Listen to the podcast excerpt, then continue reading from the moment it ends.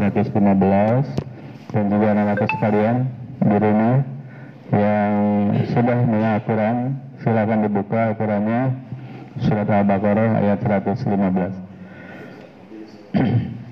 Baik Bapak dan Ibu serta anak sekalian sebelum kita memulai kajian tafsir pada pagi hari ini mari kita sama-sama hadiah kepada ahli kubur kita wabil khusus uh, para ahli kubur yang sudah mendahului kita yaitu dari baik dari yayasan ataupun dari guru yang sudah mendahului kita. Ila hadirat Nabi Mustafa Safatan Rasulullah sallallahu Al-Fatihah. A'udzu billahi minasyaitonir rajim. Bismillahirrahmanirrahim.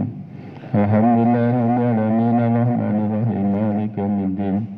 Iyyaka na'budu wa iyyaka nasta'in. Shiratal mustaqim.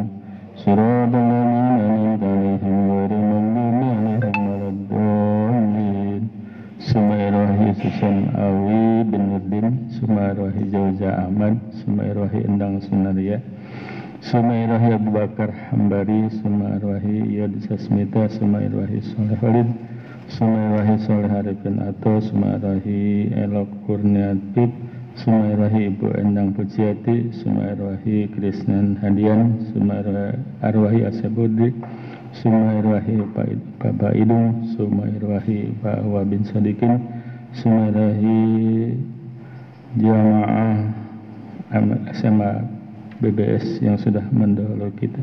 Salam Al-Fatihah. Rajim. Bismillahirrahmanirrahim. الحمد لله رب العالمين الرحمن الرحيم مالك يوم الدين إياك نعبد وإياك نستعين اهدنا الصراط المستقيم صراط الذين أنعمت عليهم غير المغضوب عليهم ولا الضالين آمين Baik, untuk selanjutnya kami persilahkan kepada Ustaz kita, yaitu Bapak Dr. Nas Ahmad Syai yang akan memberikan ilmunya kepada kita semuanya. Enggak.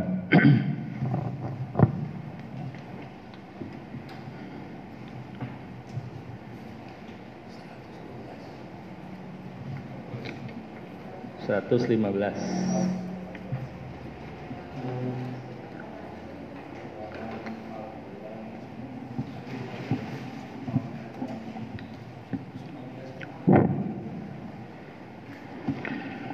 Assalamualaikum warahmatullahi wabarakatuh.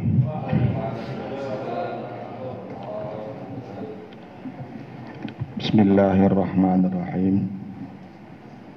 Alhamdulillahi alamin.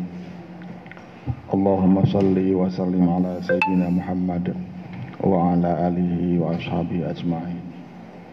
Rabbi syrah li sadri wa yassir li amri wahlul uqdatam min lisani yafqahu qawli. Allahumma nawwir qulubana bi nur hidayatika.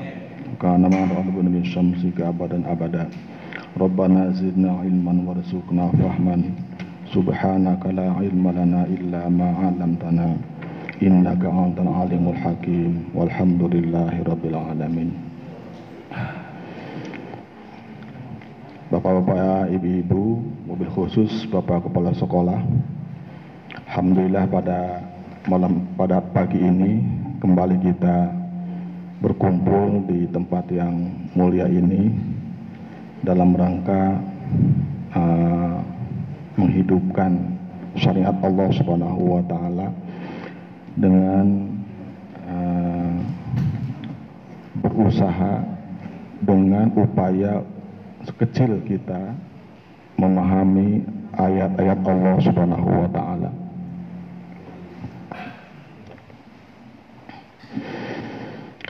Pada pagi ini kita akan melanjutkan hancak ya hancak kita surat Al-Baqarah ayat 115 ya.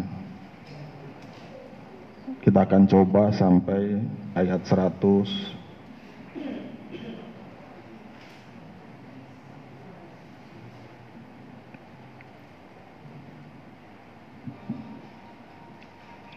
117 ayatnya pendek-pendek ini ayatnya pendek-pendek tapi uraiannya panjang-panjang.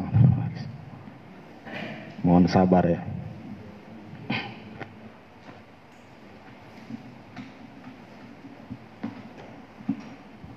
Ya baik sebelum kita membahas kandungannya untuk keberkah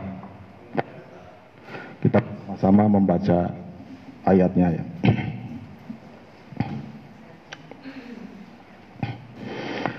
Kita baca sama-sama.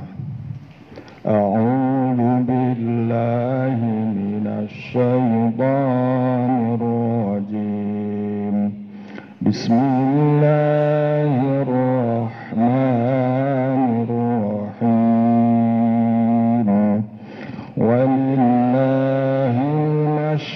Maghrib فأينما تولوا فثم وجه الله. إن الله واسع عليم.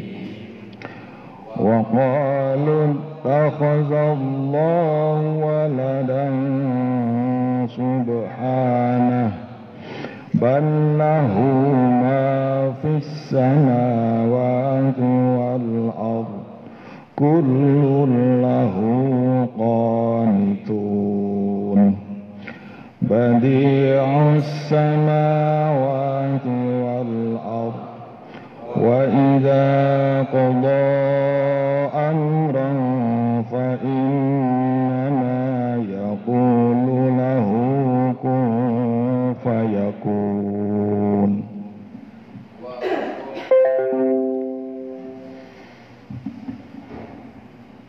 Bismillahirrahmanirrahim. Walillahi dan milik Allah Kepunyaan Allah. Walillahi dan kepunyaan Allah lah. Al-Masyriku Masyrik Masyrik itu timur ya. Timur tempat terbitnya matahari. Masyrik Syarkun Syarkun timur. Masyrik atau uh, masyarakat itu terbit kalau masyrik tempat terbit. Suruk juga terbit. Makanya ada waktu suruk. Kalau sekarang ini hari eh, hari ini waktu subuh jam 4 lewat 6 ya. Ya, lewat 8. Kemudian suruk itu jam 6 jam 5 uh, 20 24 sekarang terbit matahari. Makanya ada sholat namanya sholat isyraq sholat isrok sholat sunnah isrok nah sholat sunnah isrok itu dianjurkan bagi orang yang sholat subuh berjamaah kemudian dia zikir sampai terbit matahari jadi nggak pulang dulu. Ya kalau ketiduran nggak apa-apa. Ya. Nggak bisa. Kecuali perempuan Ya sholat isyraq itu untuk laki-laki syaratnya harus berjamaah di masjid subuhnya. Kemudian dia zikir sampai terbit matahari. Nah setelah itu dia laksanakan sholat isyraq. Zikirnya bisa baca Quran ya atau yang lain-lain.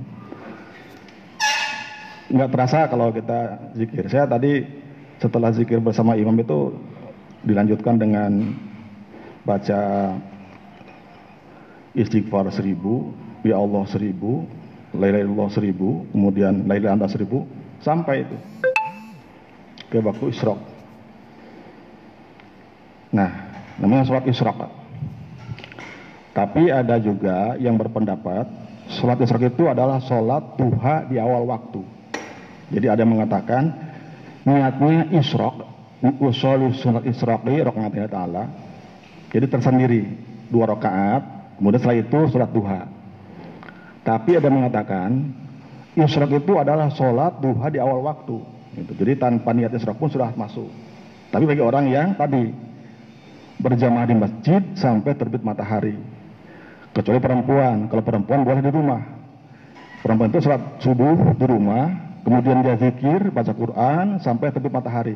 Kalau sekarang jam 5.24. Tapi kalau misalnya ibu-ibu sudah sholat subuh, kemudian dia masak, goreng-goreng, nyur-nyayur, itu udah udah habis isroknya nggak kebagian. Nggak bisa harus nyambung gitu. harus harus harus zikir. Tapi kalau misalnya ketika zikir itu suami manggil nggak apa-apa dijawab gitu ya dijawab Apa kalau ada larangan haram sholat pas matahari Iya. itu isrok. Bukan? ya pasnya. Kalau isrok itu kalau kalau waktu yang sekarang digunakan itu sudah sudah waktunya. Oh, Eh, bukan tidak pas pada terbitnya matahari gitu. Oh, ya kita juga kalau misalnya ragu kan di masjid itu ada itu pak ya. Nah, ada waktu ada isrok. isrok. Dan dia bunyi. Nah, bunyi. Kalau misalnya kita ragu tambahin dikit. Ya, ya. memang harus memang anjurannya tambahkan dari waktu pas Kalau di masjid saya itu biasanya setelah waktu isrok yang bunyi itu alarmnya dia tambah 15 menit gitu. Kalau kelamaan ya 10 menit lah. Itu boleh. Nggak langsung. isrok. Pahalanya itu sama dengan umroh. Sekali. Jadi kita kalau mau umroh Pak Harun nggak punya uang. Sholat aja isrok tapi di masjid. Dari subuh baca Quran. Insya Allah dapat 4 bacus itu Tapi jangan habis ti- habis sholat subuh ah, sengaja, sengaja tidur gitu enggak kalau kalau lagi ibri ketiduran ya itu nggak mas, nggak masalah nggak apa-apa. Ah, enggak kalau nggak sengaja tidur tidur. dulu gitu ya sampai jam 6 sampai jam 5 Tidur pakai rumah. ya pahalanya sama dengan umroh ibadah umroh tapi ul- ulama sepakat walaupun walaupun pahalanya sama dengan umroh tidak mengukurkan kewajiban umroh gitu jadi kalau dia ada kesempatan ada uang sempat tetap umroh harus dilakukan. Ini kesempatan Pak Harun. Kita bisa umroh tiap hari ini. Apalagi sekarang itu subuh jam 4 lewat 8 tadi ya 8 kalau kita duduk di masjid sampai isyrok itu nggak akan terlambat kerja. Karena masih jam 6 sampai rumah itu. Kalau jam sekarang jam 5.25 24 itu kan masih lama. Bisa kesempatan sholat isyrok dulu dua rakaat kemudian duha itu masih lama kesempatan. Itu awalnya dipaksakan dulu. Nah pahalanya itu. Ke- kemudian ya waktunya tadi ya suruk suruk masrik nah kalau zaman dulu mungkin karena tidak ada jam itu mereka melihat-lihat oh udah ada belum? Terbit belum? Gitu sekarang udah ada jadwal kita enak duduk tiba-tiba bunyi tit tit oh udah isra sudah gampang sekali itu masriknya ya ada yang masalah kan gini, waktu itu kan udah ditentukan di jam itu. ah Nah, tapi tadi ada yang harus tambah 10 menit. Kan kenapa kan itu udah pas, udah pas ditentukannya. iya Kenapa nggak langsung di situ? Iya. 10 menit? Memang ada yang punya pendapat begitu. Tapi kan kita menentukan itu berdasarkan Ya, jadi oh, ini kalau kalau kita ini Pak Haji ragu-ragu, ini pas atau udah lewat di di, aku, di apa adaptasikan gitu ya, kok dikondisikan gitu. Ah, ah. Kalau kita ragu, kalau misalnya pas, kalau kalau bel ini bunyi pas pada suruknya gitu. Tapi kalau, kita yakin ini udah ada spare waktu ya, udah ada antara, dibeli lebihkan ya, salat aja langsung. Ya, ya mudah-mudahan sih yang membuat jadwal itu itu sudah dikondisikan bahwa itu sudah ah, seperti seperti gini gini. Isyrok it- yang dibuat di Jawa itu bukan berdasarkan terbit matahari, tapi berdasarkan waktu sholat isyrok itu. Nah, begitu. Ah, jadi itu bel untuk menyatakan waktu sholat isyrok, bukan suruknya. Gitu. Kayak imsak Imsak ah. itu kan waktu berhentinya makan pas sholat subuh. Iya, tapi dia udah hati-hati. Iya kayak gitu. Jadi nggak nggak apa-apa, Ji. Hmm. Ya.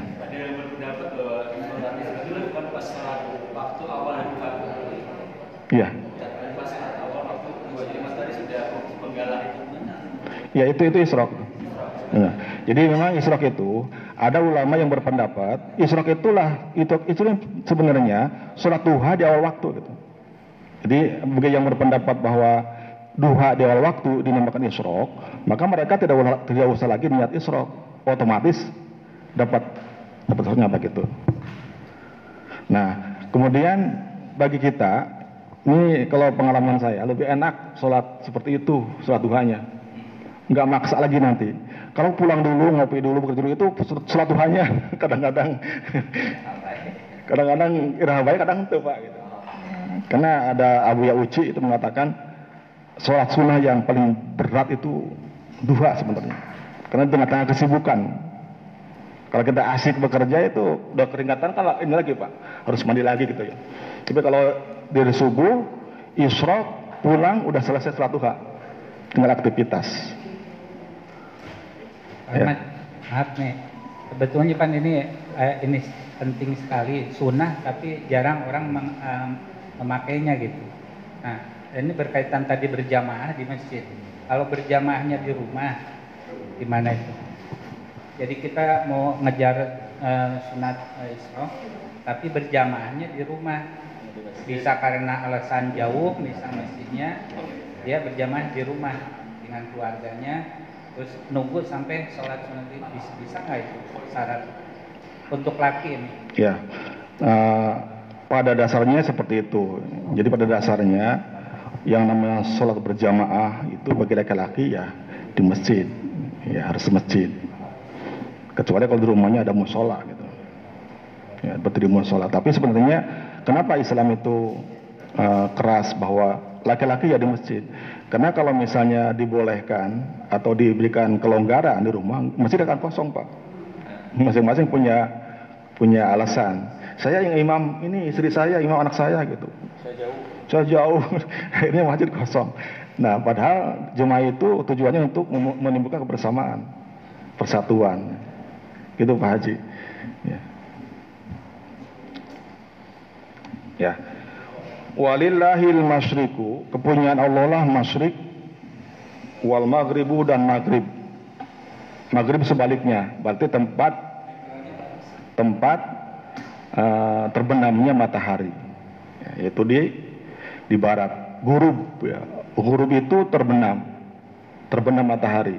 Kalau maghrib tempat terbenamnya matahari. Kalau tadi ada sholat isyraq, kalau terbenam ada sholat maghrib. Maghrib sholat waktu terbenamnya matahari. Jadi maghrib itu dalam uh, kajian bahasa itu isim uh, makan dan zaman. Ya. Kalau isim makan bisa dikatakan tempat, tempat terbenam matahari. Kalau zaman berarti waktu terbenamnya matahari. Polanya sama, maf'ilun. Ya atau ya maf'alun atau maf'ilun. Jadi masyrik itu bisa disebut waktu terbit matahari atau ter, waktu tempat terbit matahari. Kalau maghrib bisa disebut bisa diartikan waktu terbenam matahari atau tempat terbenamnya matahari. Bagi Allah lah masyrik dan maghrib. Fa'aina ma tuwallu? Maka ke mana pun. Fa'aina fa'aina ma maka ke mana pun tualu kamu memalingkan menghadapkan. Ya, menghadap. Mau ke barat ke timur. Fasamma wajhullah maka di sanalah ada wajah Allah di sini disebutkan masyrik maghrib dua tempat aja masyrik maghrib padahal maksud semuanya ya timur, barat, utara, selatan, terus apa? Barat daya, barat laut, timur laut, tenggara, semuanya. Artinya semuanya arah sebetulnya. Ke mana pun kamu menghadap, maka di sanalah wajah Allah.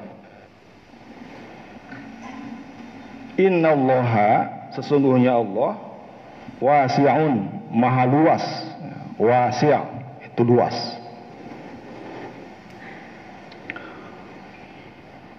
Tidak ada yang bisa lepas dari kekuasaan Allah. Jadi ke mana pun pergi itu ada di wilayah kekuasaan Allah. Wasil. Alim. Allah yang maha mengetahui, maha gudangnya ilmu. Ya, ilmu. Maha mengetahui. Tidak ada yang samar, tidak ada yang luput dari pengetahuan Allah alim ya orang yang berilmu ya banyak alim Itu hanya Allah. Kalau orang pintar, alim. Ah, Ini yang panjang. Alim, al-alim yang pintar. Pintarnya lebih al-alamah pakai tak. Al-alim, al-alamah. Itu kalau pakai tak, al-alamatu itu berarti pintarnya lebih tinggi. Al-alim, al-alamah. Mana di karangan ulama itu ada al-alim, al-alamah, al-imam misalnya Syekh Nawawi al-Bantani. Al-alamah itu menunjukkan ilmunya lebih. Tapi nggak sampai kepada alim. Alim hanya Allah. Sepintar-pintar manusia itu namanya ali- alim. Alim. Lebih pintar pada umumnya al-alamah. Ulama-ulama yang punya karya luar biasa itu disebut al-alamah. Gudangnya ilmu atau Allah? Allah. Jadi gini, kalau kita belajar, kita mengajar, Allah sebetulnya ngasih ilmu. Pak Bambang ngajar, bukan Pak Bambang yang ngasih ilmu, Pak Bambang hanya syariat saja. Allah yang berkehendak si dia itu pinter, bisa atau tidak. Gitu. Kita hanya me- memfasilitasi dengan panca indera ya. Dengan lima, dengan mata, dengan telinga, dengan hidung, mulut, dan apa lagi? Iya. Itu memang Allah Allah ciptakan ini untuk pintu ilmu, pintu masuknya ilmu. Ada lima, lima panca indera. Nah, lalu disimpan di hati, di sodru. Makanya orang yang pintar itu dimakan luas dadanya. Luas ilmunya itu luas berlapang dada. Berarti dia uh, identik dengan banyak ilmunya. Tidak mungkin orang berlapang dada kalau mempunyai ilmu. Emosional, ya. marah-marah gitu. Semakin banyak ilmunya semakin berlapang dadanya. Nah, atau hati di dada. Hati itu tempat penyimpanan ilmu. Cuma hati itu punya dua pintu. Ada pintu yang menuju keluar, pintu pintu ini ilmu. Ada pintu menuju ke dalam. Kalau ilmu yang kalau pintu yang menuju keluar itu tempat uh, datangnya ilmu dari luar. Lewat mata, lewat telinga, lewat hidung. Ada pintu yang menuju ke dalam, yaitu ilmu yang Allah berikan lewat ilham. Itulah ilmu yang bersih, yang gampang dibawa untuk beribadah. Nah, Imam Ismail Hakal Buruswi menggambarkan hati kita itu kalau diibaratkan dengan danau yang menampung air ya. Nah, di danau itu menampung air dari diumpamakan dari aliran lima sungai, ngalir sungai, ditampung. Bisa dibayangkan bagaimana airnya keruh, kotor ya. Karena karena sungai itu akan membawa, membawa apa pun yang ada di sana. Jadi harus dibersihkan, dibersihkan. Tapi kalau danau itu diisi dengan air air apa mata air di dalam, apa yang terjadi? Bersih. Gitu. Nah, makanya orang yang belajar hanya menggunakan panca indera tanpa upaya membersihkan, ilmunya kotor. Berat beribadah, nggak ber jadi jadi, menimbulkan kesombongan gitu. Makin pintar makin sulit beribadah, makin susah dibenarkan. Ditegur, dinasihati makin susah. Karena ilmunya itu kotor tak dan tanpa ada upaya untuk membersihkan. Nah, bagaimana membersihkannya? Dengan zikir, baca Quran, dengan amal-amal ibadah. Jadi kalau kita sholat, kemudian zikir setelah sholat, baca Quran, itu upaya kita membersihkan ilmu. Sehingga ilmu menjadi bersih. Ya, gitu. Nah, jadi ilmu itu adalah dari Allah. Al-Alim. Ya.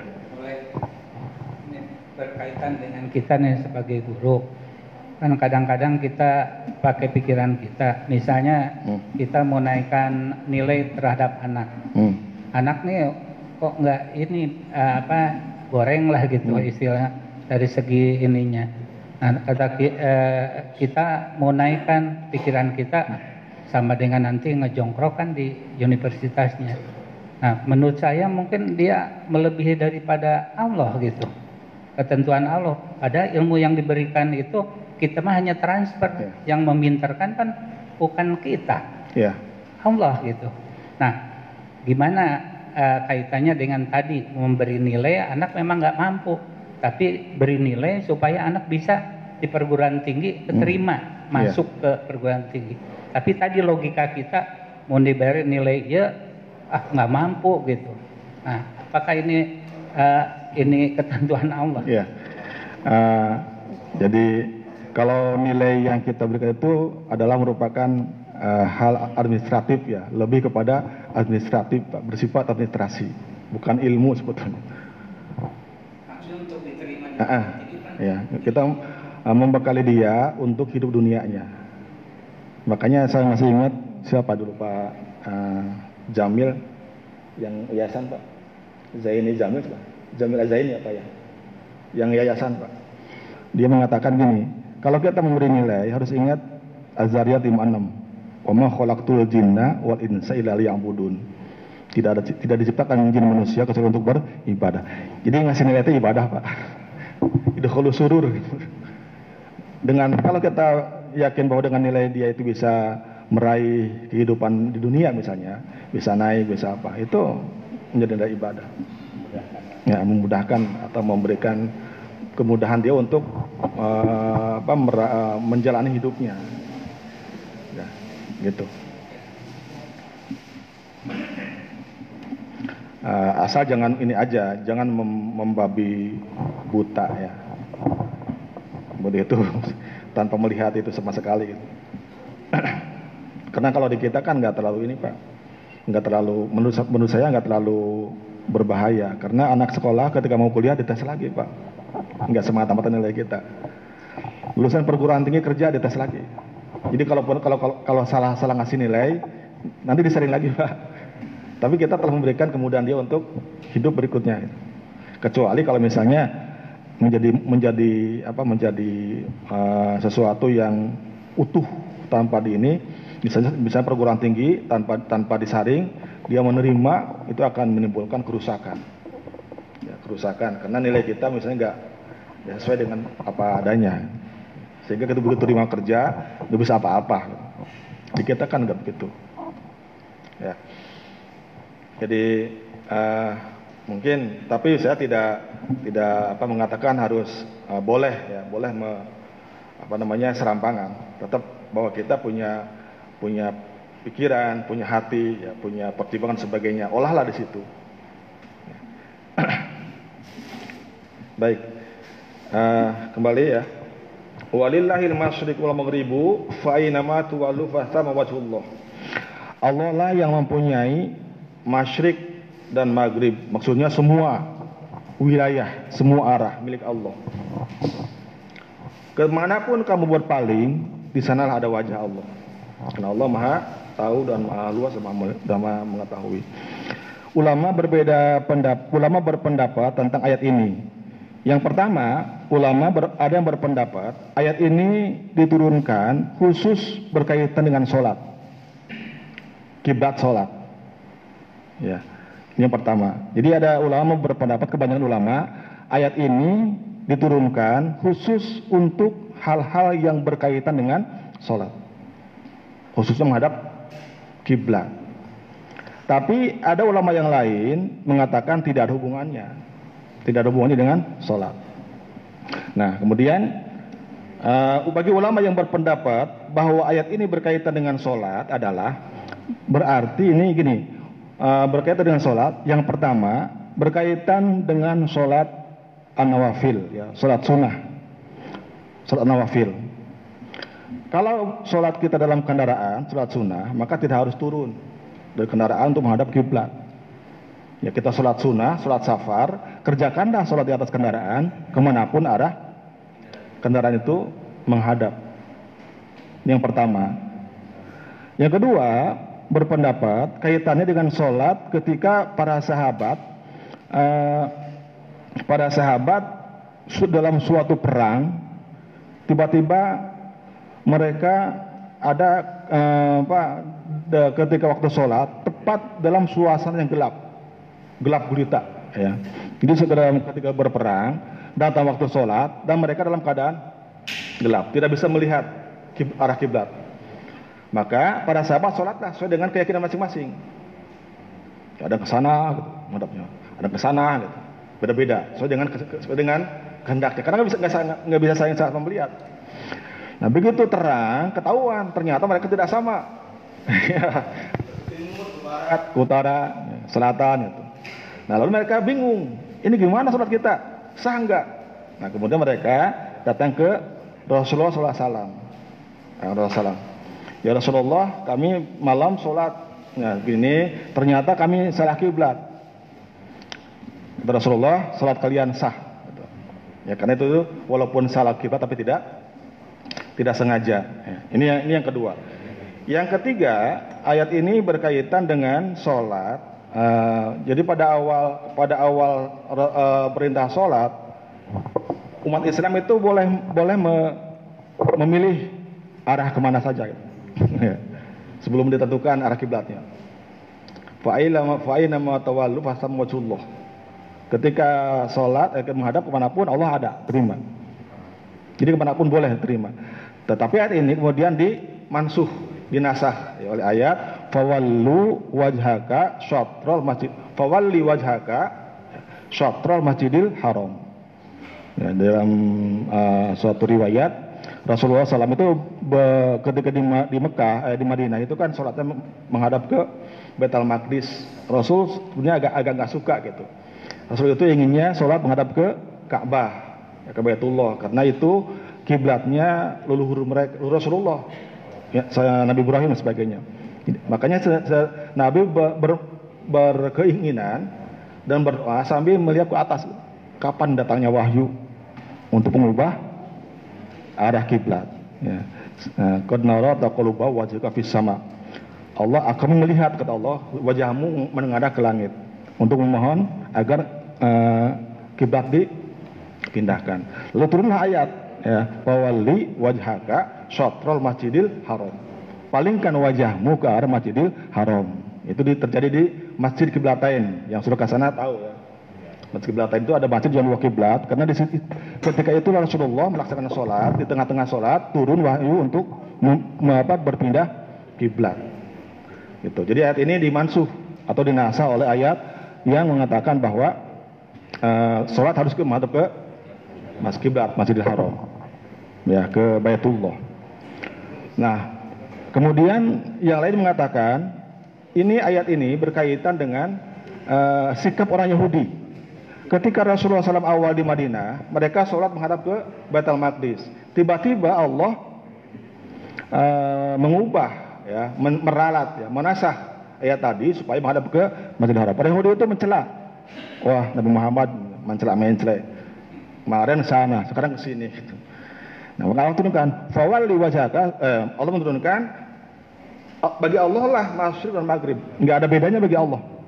Jadi Allah itu memilih memilih apa? Memilih kiblat bagi Allah nggak ada bedanya, sama saja semua arah itu. Ya, semua arah itu milik Allah, nggak ada bedanya. Jadi yang menyebabkan itu menjadi kiblat itu karena kepentingan manusia supaya bersatu. Jadi itu berkaitan dengan sholat.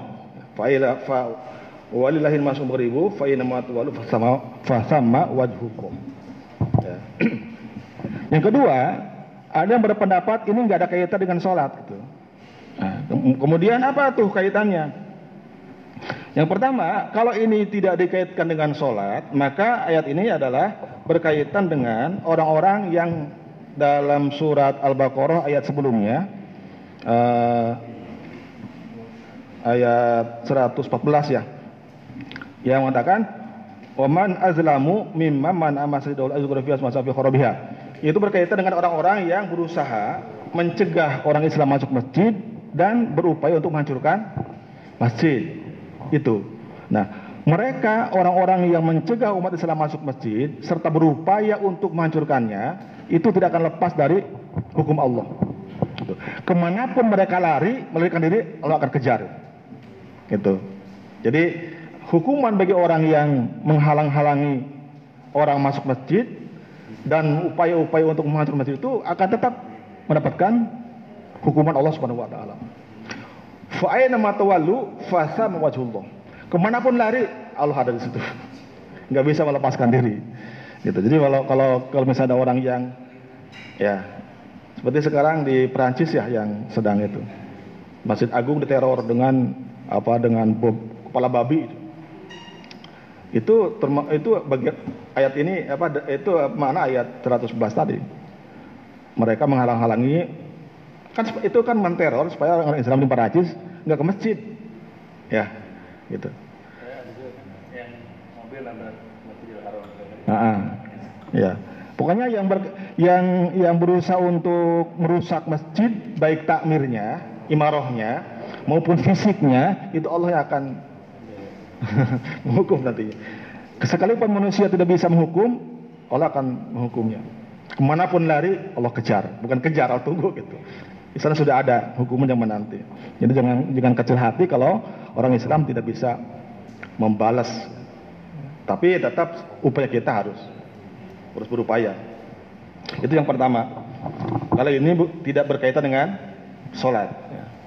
Kemudian eh, pendapat yang kedua ini berkaitan dengan doa. Ya, ketika umat, ketika ada sebagian umat Islam yang bertanya kepada Rasulullah, eh, "Kaifa nadullah ya Rasulullah? Bagaimana kami berdoa kepada Allah? Apakah menghadap atas? Ya, ke mana gitu? Nah maka turun nanti ini, fa'in nama tuwalu sama. Terserah doa mau menghadap ke barat, ke timur, sama saja bagi Allah. Allah terima. Ini yang kedua. Jadi berkaitan dengan jawaban Rasulullah ketika ada orang yang bertanya bagaimana cara kami berdoa gitu ya. Jadi makanya dalam doa itu tidak ada syarat menghadap ke kiblat, tapi memang disarankan, diutamakan ya, diutamakan menghadap ke kiblat. Lalu doa itu harus misalnya mengangkat tangan begini. Tangan dua tangan. Kenapa? Karena ada ayat yang berbunyi wafis sama'i rizqukum wa ma tu'adun.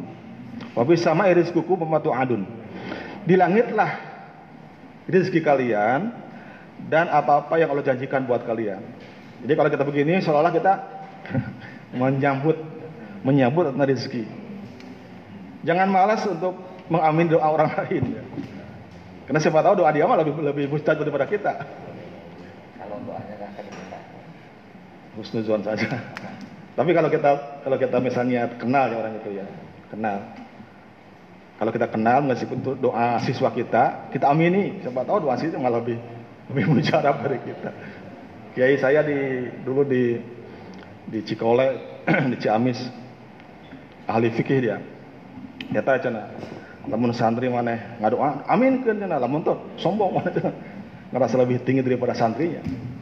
Diaminkan. Dan begini ya, mengangkat dua tangan. Tapi itu bukan berarti Allah ada di atas. Ini yang ke kedua yang tidak kait dengan sholat. Kemudian yang ketiga ini e, penjelas atau kaitan dengan la yamnukum takhribu man harabal masjid minazikri wasolah.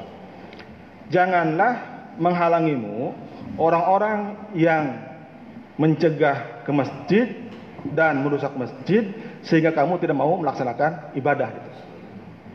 Jangan tidak jangan tidak meninggalkan sholat, jangan meninggalkan sholat gara-gara ada orang yang menghalang-halangi. Kalau menghalang-halangi tidak ke masjid, jangan sampai nggak sholat, jangan sampai nggak zikir. Ya, karena zikir pun karena zikir itu bisa di mana saja. Kalau di masjid tidak bisa karena dihalang-halangi, tempat yang lain bisa. Pasama wajhullah. Di sana ada wajah Allah. Kalau bahkan masjid sampai dirobohkan, jangan sampai menghalangimu untuk tidak ya untuk tidak zikir atau melakukan sholat.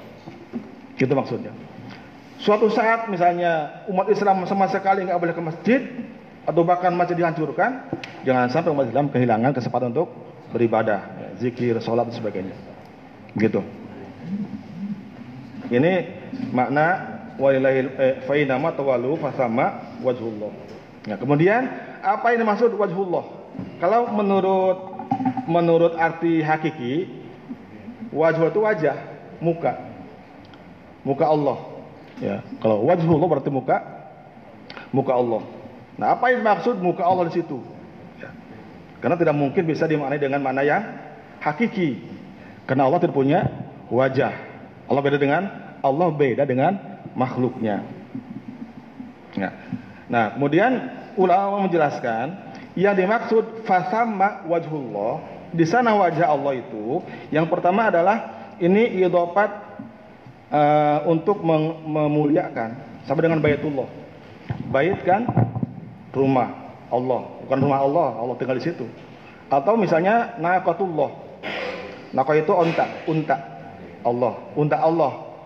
Ini berkaitan dengan unta yang hidup pada zaman Nabi Nabi Saleh, ya Nabi Saleh alaihissalam yang yang keluar dari batu ya. Itu naqatullah. Uh, unta Allah.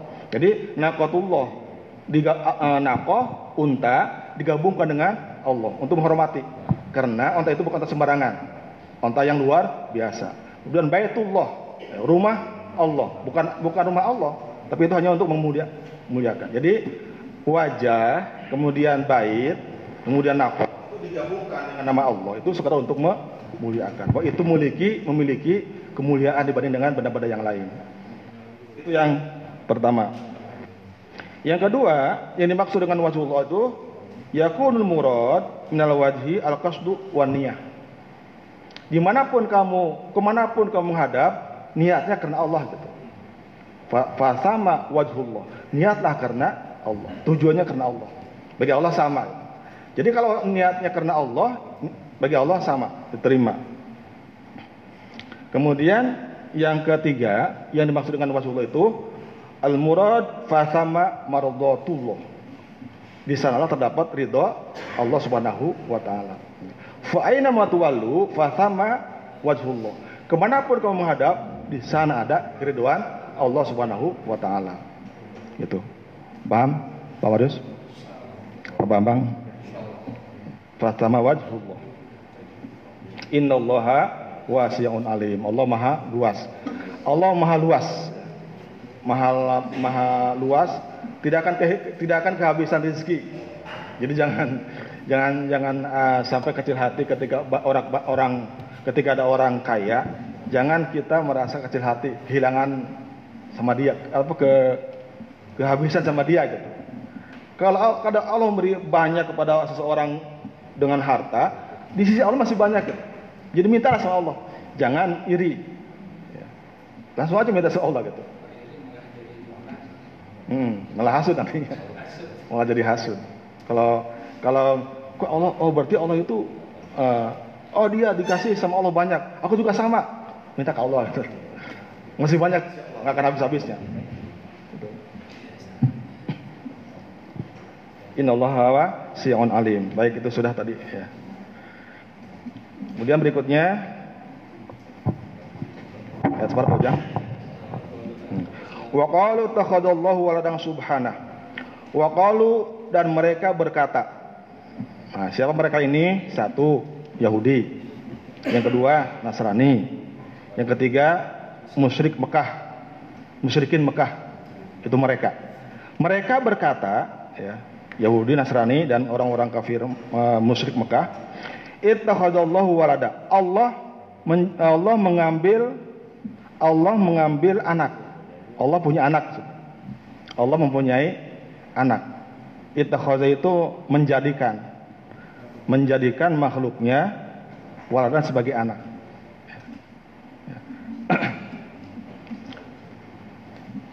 Subhana Allah Maha suci. Ballahu ma fis samawati ardi kullahu Bahkan milik Allah apa yang di langit dan di bumi dan segala sesuatu itu lahu kepadanya konitun taat patuh dan taat. Di orang-orang orang-orang Yahudi itu mengatakan mengatakan Allah punya anak. Nah, siapa anak Allah? Nabi Uzair. Uzairub qalatil Yahud Uzair ibnullah Yahudi mengatakan Uzair Nabi Uzair itu adalah anak anaknya Allah Nabi Uzair itu nanti ketemu dalam kisahnya itu nabi yang pernah tidur selama 100 tahun. Ya, nanti ketemu ayatnya. Kemudian yang kedua, orang Nasrani mengatakan Al-Masih ibnullah. Nabi Isa itu anak Allah. Ya. Yang seperti kita ketahui. Al-Masihu ibnullah.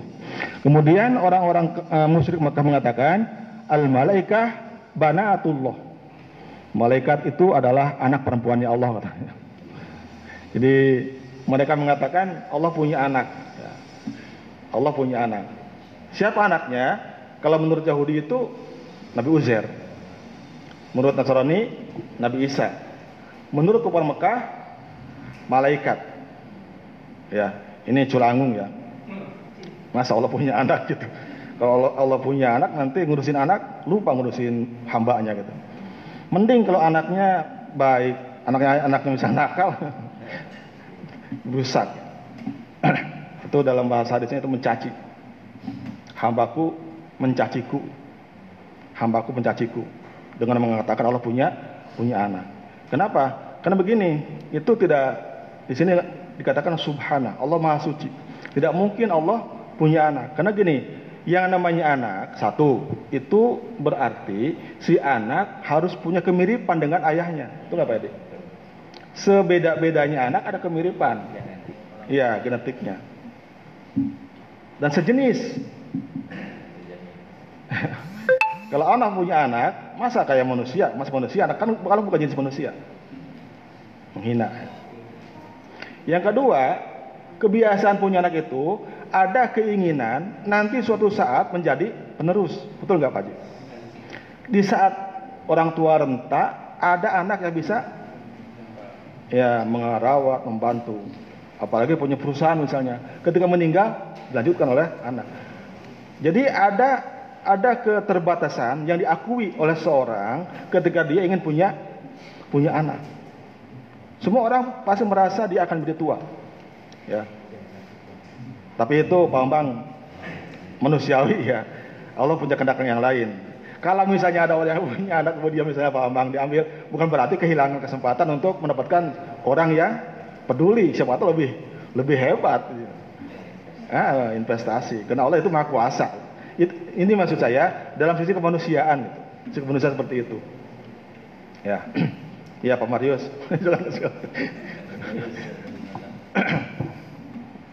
Itu kan dari sisi kemanusiaan. Tapi Allah punya cara yang lain, yang tanpa kita duga-duga, gitu. Tapi ini ini kita menjelaskan bahwa ketika ada orang menisbatkan Allah punya anak itu sesuatu satu apa namanya uh, perkataan yang dikategorikan mencaci, sabani, ya, mencaciku.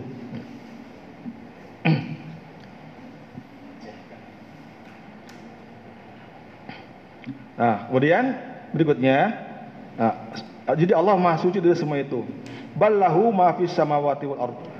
Bahkan semua yang terdapat di langit dan di bumi itu milik Allah. Bukan tidak ada satupun yang menjadi eh, keturunan. Semuanya milik Allah. Kullahu qanitun. Semuanya tunduk pada Allah. Qanitun itu tunduk ya. Tunduk itu dalam arti eh, apa tidak menentang. Jadi dalam bahasa ini semua makhluk, baik yang besar maupun yang kecil, makhluk hidup maupun makhluk apa tidak hidup, ya makhluk yang keras itu konitun, ya. tunduk pada pada Allah.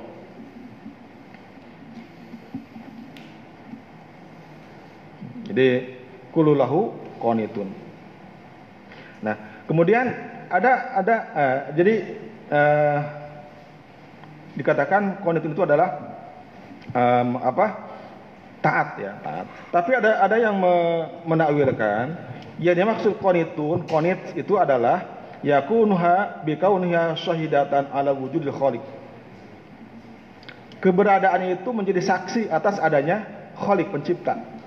Jadi kullulahu konitun. Segala sesuatu menjadi saksi atas adanya khaliq. Ya. Benda yang, setiap benda itu sebagai dalil adanya pencipta. Itulah orang yang cerdas harus. Setiap melihat apa pun yang di depannya harus sampai kepada ada penciptanya. Karena Allah ciptakan, Allah menciptakan segala sesuatu itu untuk menjadi petunjuk adanya Allah. Ya, baik yang kecil maupun yang besar. Maksud kululahu konitun. segala sesuatu itu menjadi saksi adanya Allah Subhanahu wa taala sebagai pencipta yang maha kuasa, maha agung. Itu yang maksud uh, takwil yang pertama. Kemudian berikutnya yang dimaksud konitun itu adalah uh, semua makhluk baik di langit baik di langit maupun di bumi itu adalah milik Allah dan Allah yang berkuasa mengendalikannya dan segala sesuatu itu bergerak bergerak diam berdasarkan kehendak Allah. Kalau kita melempar ini dia terbang itu bukan karena lemparan kita. Kan Allah Apalagi yang namanya banjir misalnya, apa longsor, semua yang bergerak itu atas kehendak Allah. Ya, atas, uh, jadi Allah yang mengendalikan, yang me, yang uh, yang menggerakkan, mengendalikan. Kalau Allah misalnya menghendaki upaya kita melempar tidak terbang, itu bisa jadi. Ini deh misalnya yang, yang paling mudah itu. Misalnya main ini ya, main apa raket ya, main raket di sana ada angin, kita pukul, Ingin kita kan ke sana, Pak, Jaya, main raket nih. Ingin kita mah sampai ke sana gitu. Tapi ada angin. Balik gitu. Eleh. Ah, imat cik mah ya angin. Gak kaci itu kaci gitu. Di apa di smash bukan jatuh ke tempat lawan tapi jatuh ke tempat sendiri. Itu contoh gitu. Allah Maha Kuasa untuk membalikan keadaan. Itu maksud konitun. Semua makhluk baik di langit maupun maupun di bumi konitun. Itu uh, apa? bergerak dan diam atas dasar tunduk kepada Allah Subhanahu wa taala. Nah, kemudian pendapat yang ketiga yang dimaksud konitun di sini adalah semua yang mereka sebutkan, malaikat, Uzair, kemudian Al-Masih yang, eh, yang oleh mereka dihukumi sebagai sebagai Tuhan, itu sebagai anak Tuhan, itu sebetulnya bukan dan bahkan mereka tunduk kepada Allah Subhanahu wa taala. Itu. Sudah sudah mau habis ya. ya. Ini kalau diteruskan Pak Edi, ini yang ini panjang banget ini ayat 117. 117 itu panjang. Nanti di sini malah ada bahasan bid'ah bid'ah gitu pak. Jadi daripada dipaksakan gak selesai, ya kita cukupkan dulu ya sampai sini. Mudah-mudahan ada manfaatnya. Tapi kalau kalau ada yang mau menambahkan atau mau tanya, mangga. Ya, terima kasih kepada Pak Ustadz kita yang sudah berikan ilmunya kepada kita semuanya. Mudah-mudahan kita bisa